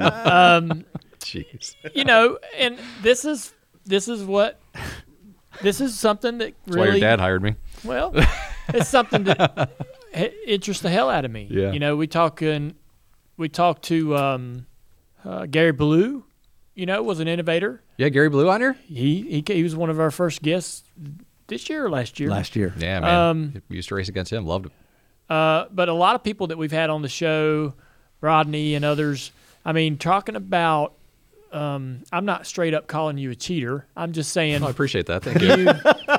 you, you are innovative. You're innovative. Like you, Jeez, man. what you read. Yeah, yeah, yeah, yeah. You're right. No, you're right. I'm part of this too. So like, you know, because I told, uh, I would tell people, you know, when somebody gets busted for something or NASCAR finds something they don't like, I'm like, I want that crew chief. Yeah. If he, if my guy ain't trying to get busted, then we ain't trying hard enough. You know, I want, I loved an aggressive crew chief that was willing to, to sit at home for six weeks. Yeah. You know, I did a couple times. right? So, you know, Yeah. I I think, um, you know, what are some of the more creative things that you did to race cars to try to find speed? It, yeah. No, nothing you're doing now, though. Of course. Yeah. You, you, Man, I can go back a long, long ways, brother. Um, Because I think that that was, you know, that's not why you're a seven-time champion in the Cup Series, but I think that one of the one things that I always appreciated about you is that even when you did get your hand smacked from NASCAR, you never changed that sort of approach. yeah, That you got to be aggressive. yeah, You know, if you're not pushing the limits of the rule book and finding holes in it yeah. every single day. And when we would go, I mean, we'd go to meetings at NASCAR or we go to our meetings at the conference room, and that was my favorite part was when we were going to talk about What, where we could doing? get creative. no, Oh, I like gotcha. just where we could get creative. Yeah. And you could tell, you know, without saying any names, you could tell who in the room was like eager to to like explore opportunities where we could find you know, ways to be creative with the rule book and find holes in. it. You could see the people that were like, Ugh, this makes me uncomfortable. Uh, That's you know- usually management. Yeah, yeah, for sure. You know, it's uh, it, it- Alan Gustafson said this really well, and he said, um, to be successful in anything, you got to be just a little bit uncomfortable. And and it's truth, right? And I lived my whole life very uncomfortable. Uh, you know, going through technical inspection, uh, making making race calls, um, uh, you know, designing parts and, and and cars and all that. You know, always just trying to push the limits. And man, we would have stuff that you know the rear end housings would move in our cars, you know, an inch and a half, and we just go out there and just whip everybody. And you know, NASCAR would look at it and be like, "Well, you can't do that." I'm like, "Well, why? Show me." Well, we, we just can't. And then they would write a rule, right? Yeah. And then we would. We were we were so fortunate back then that we would have we would have things stacked up, and we would bring them out. Okay, we'll run this for a while till they catch it. And when they catch it, all right, close that door, bring in this new item. All right, now we'll run that. You that. had a, a long term plan of Oh man, innovation, we'll I mean, call you- it. I don't want to directly call you a cheater or no, anything. man, it's, it's it's how we did it, and uh, what we would do is we get to the playoffs and everything would come together. Like everything that we tried, at, you know, early in the summer or late in the spring or at this track, and we'd bring all that stuff together and we'd hit the playoffs. Man, we were ready to rock and roll. Right. Wow. Yeah. Pretty awesome. It we was- didn't have a chance. well, man, chance. What we did when we got in the same building. Yeah, that was it. man, you yeah. did great. You you were right in the lot of hunt for the championship, yeah, man. there's a lot of good parts and pieces. Yeah, we had a lot. Of, I mean, we so we'd have to bring the drivers in. I can't tell you how many times I'd lean in the window of Jimmie's race car and be like, "Hey, man, you might want to sneak up on this one. Yeah. Don't really know what's going to happen." And you know, he just rip it right. This could be three kids Right. faster and it might just crash. You know. We don't know. we just got to see. But we would bring the drivers in and be like, "All right, guys, look, you know, this weekend we got a little something going on here. Just just make sure you're prepared and you know, give us good feedback. Don't freak out on the radio. He's vocal on the radio. You know, damn rear end housing's falling out of the car. You know? and I'm like, and I'm like, Letarte, tell him to shut up, man. Like everybody's hearing this. Everybody listens to Oh, Dale. so when you uh, to be clear for everybody listening at home, you're pointing to Dale Jr. Yeah. being the vocal one, not Jimmie necessarily. It's Oh, a yeah. Da- Oh, yeah. Letarte, Letarte never came to the window and said, "Hey, man, just we, we got to be a little discreet about this. We're trying up. some things. So Dale Jr. is basically blowing the cover. Oh man, shh, shh, keep it quiet. You know, And we work on it. We get a little bit better, and we get it all squared away. And next thing you know, we're going fast. Oh yeah. you know. Man. If it, if it felt weird, I'd be like, I can't do it. you gotta tighten all that shit up back there. That what do y'all have around- back there? No, tell me on the radio Exactly. right now what y'all have done. Get get that get that inch and eighth wrench and tighten that up. Oh my God, that is so true. That is exactly it. I remember we were going to surprise Dale with this, like, uh, we were going to sponsor uh, the Spire car, and I had this visions of grandeur where Dale doesn't know and we have a car back there, and we're going to pull off the cover, and it's going to have a Dirty Mo sponsorship on a cup car, and he's going to be like, "Man, y'all got it! Oh, it's so awesome!" And I'm like, "What is? It? What am I thinking?" Dale's never going to react the way you think he is. He's going to go, "Why didn't y'all tell me this? What?" I, you know, and, and and it's like, and then the moment's gonna be gone. No, I got to tell him well in advance of it.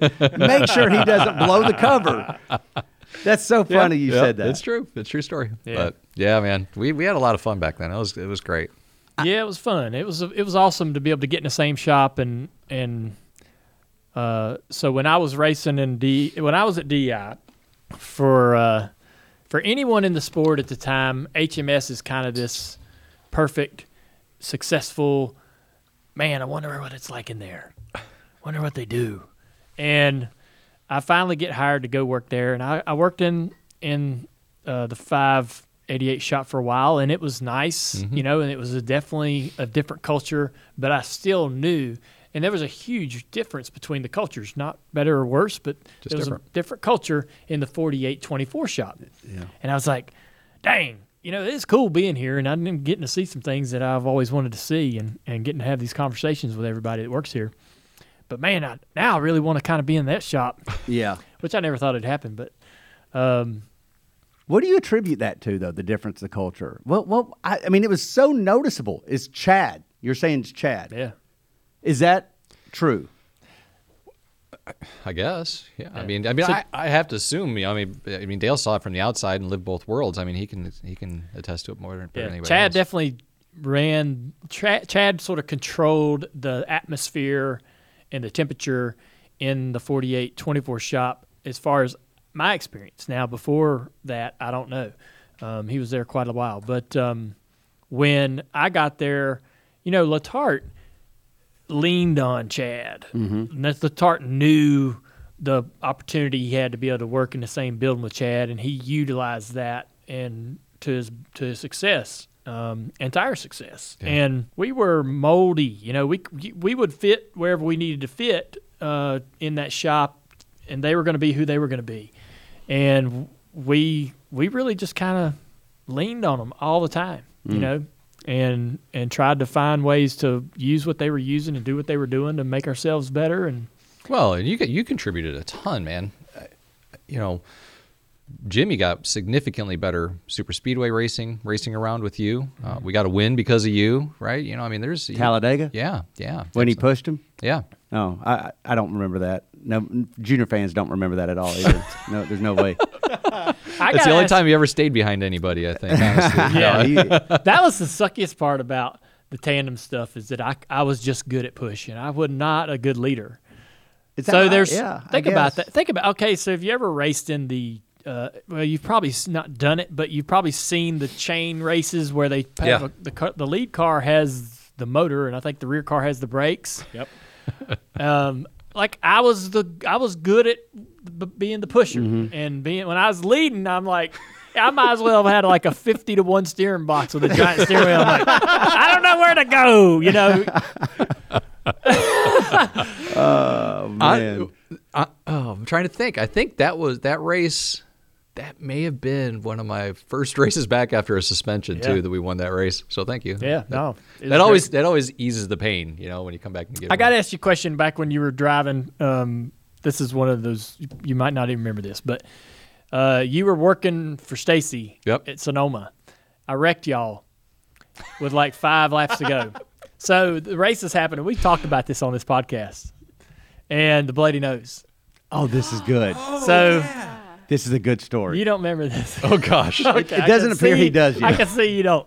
So we're racing, and midway through the race, I get a bloody nose, okay. and I'm and I'm Oh, I like, thought, I thought. Okay, carry, no. carry So. I'm racing along, and I'm like, now this is it. This is cool. I'm bleeding, and it's I'm tough, right? Got blood on me. I'm racing like hell. Arr. Mean old Earnhardt. Yeah, and uh, and so we get we get down toward the last couple of laps, and I'm I'm I got a pretty good car, but I somehow my uh, my strategy has me like 19th, and everybody just starts wrecking everybody.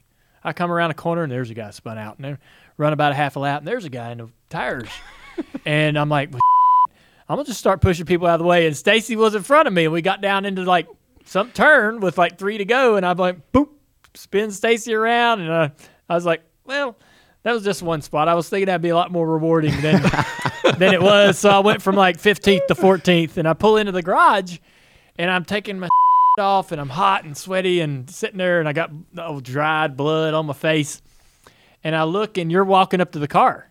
oh no. Yeah, you're walking up to the driver. You're like oh, getting ready to give, you know, what the hell was that? You spun my driver out. I'm not happy. And you got like five foot from the window and you looked at me and I must have had blood like, and you looked at me and you went, and turned around and walked off. You never said a word. And you looked you're so puzzled. On, you were so puzzled, like, damn, somebody beat me to it. Somebody got a swipe in already. Somebody else got here and hit him. you don't remember that? I don't. It was a long time ago. I'll oh never forget it. Funny thing about that race, there was a lot that went bad there. So you crashed us, and so we, we were pitted on the the island, right on the inside of the racetrack Yeah. where that, that inner pit road was. Possible. Yeah. Where is this? Sonoma. Sonoma, okay. So when you Yeah. would come into the final turn, they had uh, pit road wasn't long enough, so they had cars pit on the inside of the racetrack. So we had to move all your equipment to the inside of the racetrack, and you couldn't get out till the race was over. So we're in there. We bring our cool down units and toolboxes and you know stuff sitting out there, and we get crashed, and uh, obviously by you. I remember that now. And uh, so my crew member he rolls over to the the cool down unit that's full of water. Doesn't want to push it all the way out full of water because it's heavy. Pulls the plug, starts dumping the water out. the water started running across the racetrack. there's like four laps to go, and there's like wa- a stream of water going down into turn 11. And I'm like, oh my God, NASCAR is going to be so upset with me. That's But, hilarious. Yeah, yeah. We got, fortunate I didn't get called to the trailer on that one. Hey, just random things that I had always kind of wanted to ask you, and I've always kind of wondered. You, you did allude to it a little bit about you know putting the people, the the pieces together on a team. Yeah. Okay. Now, at some point, engineers, the the premium on engineers really kind of seemed to take off. Eh, Or am I? Do I have that wrong? I mean, like at some point, it was like crew chief, driver, but now engineers all of a sudden started becoming the next crew chiefs, and and, and, and started like. And I was always curious, what's better, hypothetically, an A plus engineer and a C plus driver, or an A plus driver and a C plus engineer? If you are the crew chief and having to pick The driver. get an A plus driver and a C plus engineer. Yeah, absolutely. So there's still nothing. look what Jimmie did with good- me. Well, but, but, but you're a good person to ask because you also had some phenomenal engineers. Yeah. I mean, like notorious. Greg Ives happened to do Yeah. well for himself, right? Um, so I just I was always curious what you thought, and is is the premium still you got to have the wheelman, and then everything else falls in place, Yeah. or if if the wheelman has a car that's innovative and Yeah. and crafty, It takes both. It takes both. Um, the way that we always approached it uh, was maybe a little different than some some other folks. Um, you just let me give you an example. Jimmie had certain racetracks he was really good at. Dover, for instance. I mean, guy's a, just a master at Dover, right? Like he could drive a Chevrolet Tahoe around there and beat half the field. Um, we didn't really focus on Dover. Didn't need to. Yeah. Jimmie did. So what we would do is we would go focus on racetracks that Jimmie wasn't good and he didn't maybe have the upper hand and try to make sure that we took a better product to those racetracks until he got to the point where he had the confidence and the ability to do what it was that he needed to do. So I think you have to have both to to operate at the level that that you need to in this sport right now. Um, because the driver can't do it at every venue. Just can't. You know, it's just not, not possible. Um, and the, and the team can't do it at every venue. So you got to figure out how you're going to approach it, and that's the way we always did it. Talk about the uh, new opportunity, the new position you're going to take next year. Yeah. So, what is this role, and why are you excited about it? Man, I can't wait. Uh, so it's called Vice President of Competition. Um, Jeff Andrews has that role right now. Um, Jeff Andrews is moving up to uh, General Manager of Hendrick Motorsports, which is an amazing uh, opportunity for him. Uh, he he has got a very very so- he's learned a lot uh, being in this role that he's in right now about cars that he didn't before because he was basically an engine guy Right. and so he was thrust into this uh, and did fantastic. Um, huge fan of Jeff's, and uh, he and I have worked really well together. We complement each other really well because he's a very, very, very s- not slow to move, but just calm type person, right? And as we've said, I'm not necessarily naturally that way, so I use that as to my advantage. Um, but but he's moving up, and then I'm taking a vice president of competition role, and and basically that is um, what would be under my umbrella, like Mr. Hendrick likes to call it, is just everything with the car to make the car go faster. So that's um, you know the manufacturing aspect, that's the production aspect, that's the, the development and design, um, the engineers, the, the the four car numbers, um, all of, all of it, All a lot. It. Yeah. It's a lot, and I'm, I'm completely overwhelmed. What what part of that job are you most looking forward to that you don't have to do that you do as a crew chief? the part I'm looking forward to is working with all the teams. Um, I really enjoy working with folks now. I enjoy working with people more now than I do working with cars. Um, I think just being beat on so much about the cars and, and, and going through all the changes and all that's taken a little bit of that that that um, excitement from the cars away from me. Not gonna lie, but I really love. You had mentioned Greg Ives, uh, Cliff Daniels, um, some of the other guys that we've got that are coming up through the ranks at Hendrick Motorsports. I really enjoy working with these guys and trying to guide them and get them into positions to where they can be successful. I, I really really like that. So I'm looking forward to that. Um, I've really enjoyed. So I, I told you we're in a position now at HMS that it's it's we're just starting to blossom with the way that we've got our structure now. And man, I've really enjoyed getting to know and working with Alan Gustafson. You know, you you talked about that competitive. Uh, that friendly competition Yeah. between the card numbers, man, we lived it because Alan was a, a DeHart guy. I was an Evernham guy. Those two did not get along really at all. Oh. And, and Alan and I, not that we carried that, but we had that competition. You know, he would win, I would win. He would win, I would win. You know, and we we would just we would help help one, not really help one another. We push one another. That's probably the best way to say it. And so we always just had a little bit of a coarseness between the two of us. Yeah. And man, right now, I, I love working with that guy. Like t- he is so dang smart. Uh, he is such a good crew chief. Um, I think they got an opportunity to go to Phoenix this weekend and win the race and win the championship. You know, which would be fantastic. So, so working with the folks is what I'm really looking forward to. Well, I tell you this: if you're going to become a VP of competition, I can't think of a better lineup of drivers that I would want to start off our new role with than what you guys are going to have in 2021, right? Man, I'm I so mean, excited. What do you make of this? Man, we've got youth. We've got youth behind the wheel. We've got youth in the in the on top of the pit box. We've got we've got youth on pit road. We've got a lot of youth, and we've been in a rebuilding phase at Hendrick Motorsports now for you know, about five years, right? And man, it's looking good. You know, uh, I mean, Kyle coming on board, that's just exciting. Uh, Chase is, I mean, he is so solid everywhere he goes right now. You know, you give him a good car, and he's going to run up front. Alex and Greg have done phenomenal this year. Yeah. I mean, Yeah. phenomenal. Like the, this last series of races, I'm, I'm crushed that they're not going to Phoenix because they deserve to. They've done enough. Yeah. yeah. And, you know, it's in William, man, you know, I told William this the other day. I was like, man, and I said, no disrespect where you're at right now, but in four years, you're going to be awesome.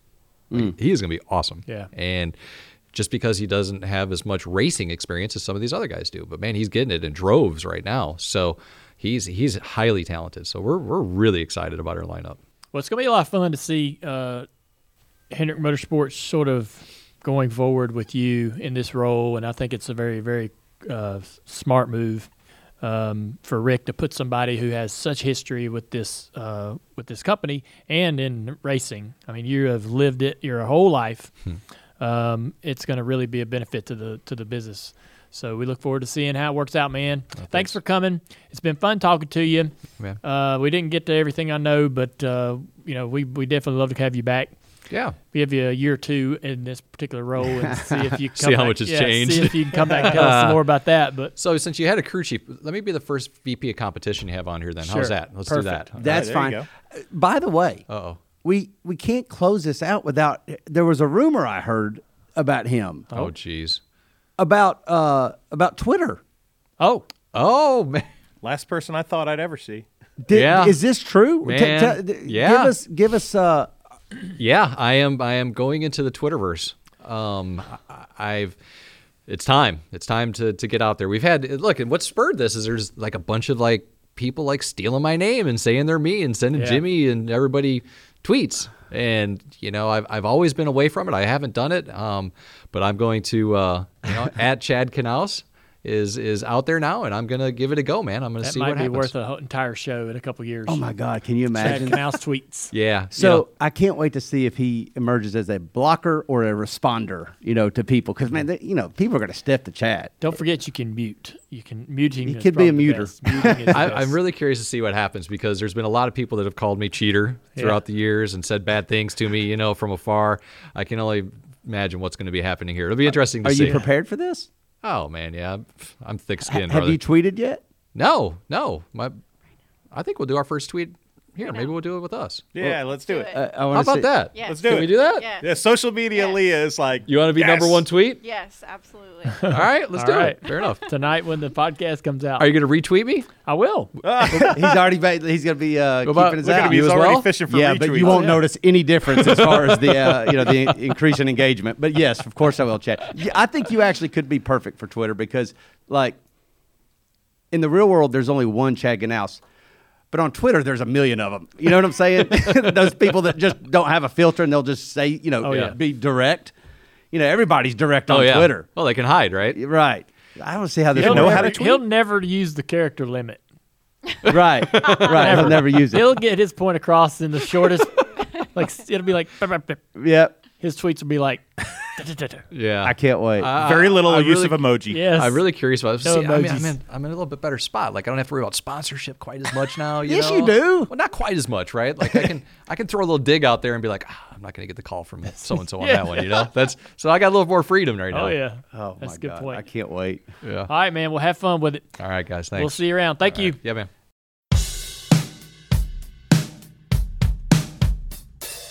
Hey, everybody, it's Dale Jr. here with the Dale Jr. download, and we are ready for the. Are you eating shredded beef jerky, Mike? Yeah. He is. He is. Um, yeah, I brought everybody some shredded beef jerky if you've been watching the show. You know that I'm a big fan. Uh, but this is the Ask Junior part of the show presented by our friends Xfinity.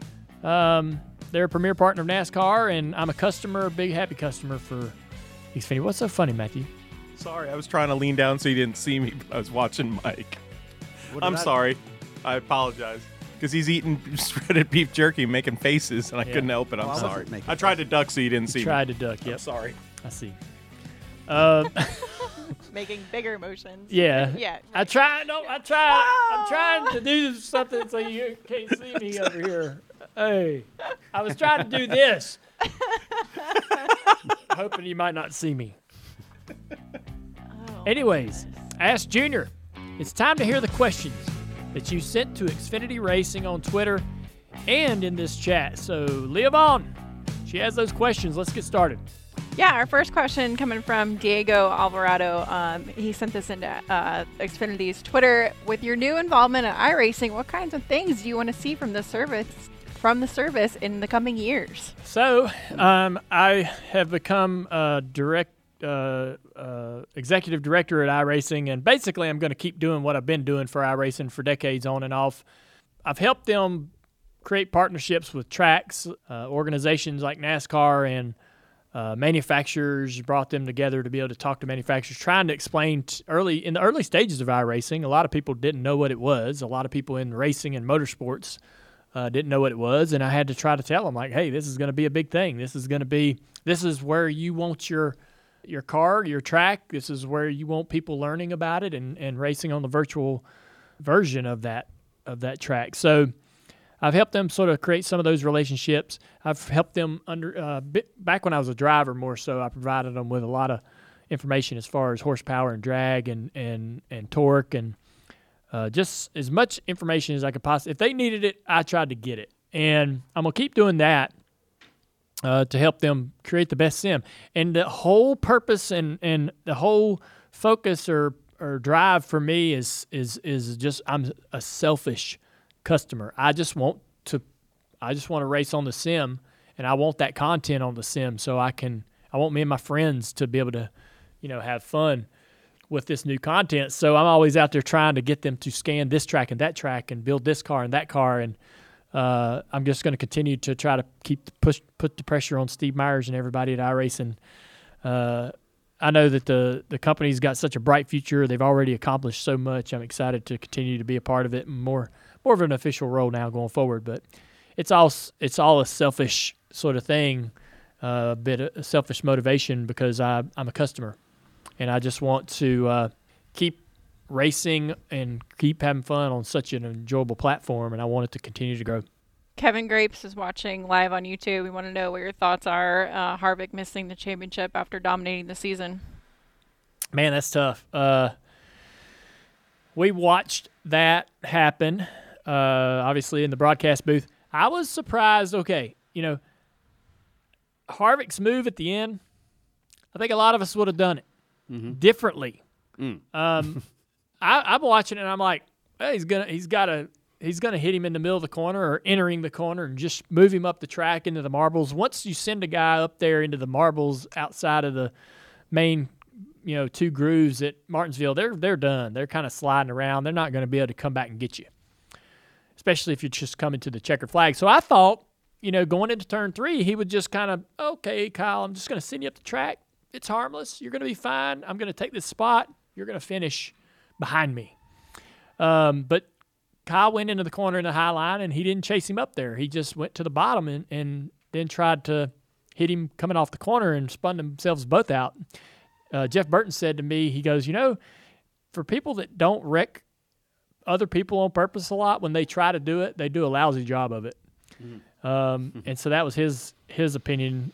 Um, and that was interesting. But uh, I I thought, man, if I'm Kevin, I send Kyle up the track into turn three, and I just go by him. Uh, but he didn't do it that way, and so um, you know that was my kind of initial reaction to that. And we watched the 20 car, you know, just not pass Denny, and uh, we we now know that they had some radio communication about that and not to pass Denny. But I'm sitting, we're sitting there watching it. Everybody there that was watching it was like knew that that Jones wasn't going going to pass him, and so uh, you know it was interesting to see how NASCAR handled that. I don't think that you know I, I, you can make the argument that Denny's like just running his car best he can run it, and uh, um, you know that Jones and his his group, uh, as far as crew chief spotter and the driver, are responsible for what they did, and that they should, you know, they should be imposed some sort of a penalty or fine compared to the precedent set in the past with Michael Waltrip Racing and all that. It's a little bit different, but still the same sort of manipulation to get a guy into uh, further into the playoffs. But NASCAR chose not to fine him, so that's what's happening. That's where that's that's what's going. That's what's happening going forward. Um, I probably would have, if I'd have been NASCAR. I guess if you wanted to ask me, um, I'm sure people are going to want to know uh, my feelings about it. I probably would have fined or penalized the 20 or that group in some way. I don't know if I could. I would have had to think hard about Denny and doing anything there because I don't know that Denny did anything intentionally to manipulate the finish of the race. Um, I would not probably add anyone back in, or or or put you know Harvick or Bowyer or anybody into the final four. I never liked when they did that with Gordon, um, and uh, so that's I just probably would would be a little bit hard on that twenty team, uh, and that would be it. All right. Is that it? Yeah. What was that? Two questions? No, that was like No, four that or was like five four or questions. I mean, I can ask another one. One we more. got we got a Dale loves this. a Dream Z. There, he's a, a Bowyer fan, and um, with Bowyer retiring, he's looking for another active driver to be a fan of. Is there any other driver that might have a similar personality to his that I should look into? My goodness, Similar no. personality. That's Oh. that, he's one of a kind, There's right? nobody like Clint, honestly. Yeah, there's nobody like Clint, and um, I mean, I honestly, I could not think of anybody that that would remind me of him. And he's a colorful personality and a great guy, and, and he's going to be amazing for our sport in the booth. It's exactly, I think, what what that booth needs, um, and it's just going to be so much fun listening to him on on race day do some do some races and. I'm glad he's going to be a part of the sport going forward, but he's going to leave a void in personality on the racetrack. Um, it will be filled, and we have a lot of great personalities out there, but there's not many that come along in our sport like him. Um, he's pretty real and honest and raw, and um, I will say that the guy that's filling that seat, uh, Chase Briscoe, is worth a look. No, he's nothing like Clint in personality, um, but as far as character, uh, I'd put them both up there as very uh, guys a very high character. That's a tough question because like the Some- the crazy character part of it. Yeah. Somebody said um, Noah Gragson would be one to watch if you like Clint. As far as colorful Yeah. personalities, Yeah. that's, Corey LaJoie Yeah, Corey's a little bit like Clint, Yeah. but a little little cleaner. can be a little unhinged at times. It's awesome. Yeah. Well, we'll have to keep our eye out for the next, you know, the next Clint East or Clint Eastwood, there's only one of those too. Clint Bowyer. Clint Bowyer's gonna love that I I'm, I called him Clint Eastwood. oh, if you could only see Mike in the background, he's Yeah. laughing his head off. Thanks for all the questions. Great stuff this week and every week. Uh, the segment goes by too fast. I'd love if we could do that a little bit longer, Mike. I know it does go by fast, just like Xfinity Internet does. Yeah, Xfinity xFi keeps me connected with great speed. I'm a customer of Xfinity, so I can speak from experience. There's no better way to stay up to speed with NASCAR and Dirty Mo Media. I mean, the best part about this is hearing the great, clever questions that people come up with. You think you've asked it all, but you haven't. Um, and so, if you go to at Xfinity Racing and use the hashtag Ask Junior, uh, send those questions in, and we love to hear uh, what's on your mind. And Junior will take a stab at answering them. A big thanks to Xfinity for being a premier partner of NASCAR. Last call. Last call. I got something to say. Oh, All right, it's last call, Mike. What do you got to say? This is an acquired taste. You come around. Jeez. This Gee, beef it took jerky. 'em a whole show. I've been eating this a uh, little bit, little bit at a time by you know, little nibble here, little nibble there. It's a mess. You can't do it cleanly. But I started off the show not liking it. By the end of the show, I have. Ooh, you actually got a liked it. bonus? He's giving me Bonus? another one. Anyone else like it That's so much? nice. I'm gonna bring it Anybody home else- to Anybody my else wife. want to go No, ahead I'm and just put an kidding. order in? Anyone else? While I'm here. I'm Yeah, gonna I'll avoid hit me. Hit me too. I'm avoiding everyone in this room for the rest of the day because I've learned about the side effects, and I don't want to be near any of you. It's also only 25 calories. There's beef jerky flying all over this place. All right, everybody. Oh, you want another one? Man, I, I led you too, man. That was good. We've lost all Pretty good. We have lost control. Literally Jerky's beef jerky everywhere. flying everywhere. So there's no better way to end the show. Honestly, y'all are not going to believe this, but there, we do not have a jerky deal. No. All right, this We need just- one. I just thought shredded beef jerky was worth talking about on an open segment, and it has turned into quite the story. um, we had a great show. Chad Knaus was uh, was awesome, and uh, man, he's changed so much in his life. So it's good to be able to catch up with him, and, and he was so he was he was happy to be here. I think he was. He was. He was Yeah. glad to be here, and uh, we got some we got some great lines in the water for the uh, remaining shows. We, we got one more show. No. And and I can't wait to hear about the lines of the water that you know about. no, I'm kidding. Yeah, we got some you. lines. No, hold We're on. gonna- We got a few lines. We got some We're gonna end this season with a bang. We've got. Uh, I won't be here I next week, so you're gonna more really have a good show. Three more podcasts. One, um, not counting this week. One more TV show. Right. So next week's TV show Next will week's be our TV last. show's the last. But then we're going to do a few more podcasts. And last year at this time, you were always trying to, uh, you know, make me tighten up and do shows throughout the off season. Yeah. I, I thought we needed some time, but like I'm, uh, you know, if we spring in here one time and just you know do a show just on a whim, Will it actually to say? happen? I feel like that we should be doing at least a couple shows during the months of December and January to bridge the gap between Mm-hmm. during the off season to keep our listeners uh, tuned into what we're doing, and uh, so that you know they don't have to they don't have to kind of tune out and then tune back in. That's Right. that's a big ask. I'm I'm down with that. So um, and plus we always got YouTube uh, content that needs posting, and we'll be able yeah. to create some great content that way. So uh, everybody, if you like that idea, I think I've got them finally convinced. Mike Davis, it's nice you finally came around. Yeah. Hey. Well, it just took a little bit of beef jerky. All right. That's all it took. everybody have a great week. Thanks for listening to the Dale Jr. Download on Dirty Mo Media. Check out Dirty Mo Media on YouTube, Twitter, Facebook, and Instagram. Dirty Mo.